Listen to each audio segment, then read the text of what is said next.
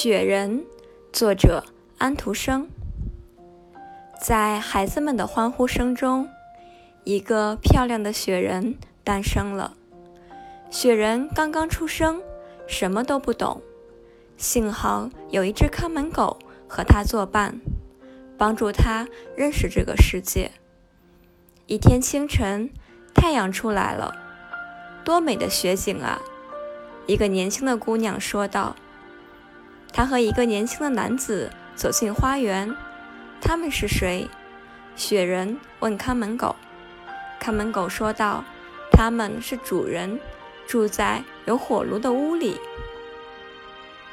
火炉是什么样的？它像我吗？雪人问道。它和你完全相反。它浑身漆黑，有一个长脖子和一个黄铜大肚皮。它吃的是火柴。火从嘴里冒出来，从你现在站的位置，正好可以透过窗子看到它。雪人听了看门狗的话，往屋里瞧了瞧，果然看见一个擦得锃亮、有着大肚皮的东西，火光从它下半截身子露出来。雪人产生了一种奇怪的、他自己也说不清的感觉。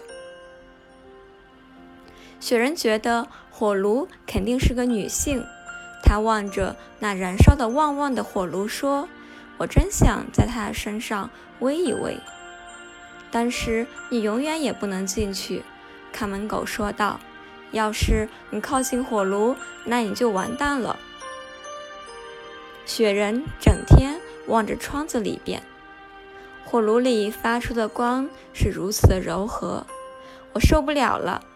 他说道：“火焰是多么好看啊！”一天清晨，窗子上出现了美丽的冰花，冰花挡住了火炉，雪人看不到火炉了。这本应是最令雪人高兴的一个寒冷天气，可是他却高兴不起来。他换了对火炉的单相思。天气变了，大地开始解冻了。雪人也在萎缩。一天早晨，雪人坍塌了，在他站过的地方立着一根木棍，孩子们就是围着他把雪人堆起来的。现在我明白雪人为什么会爱上火炉了，看门的狗说道：“因为他的身体里有一根拔火棍。”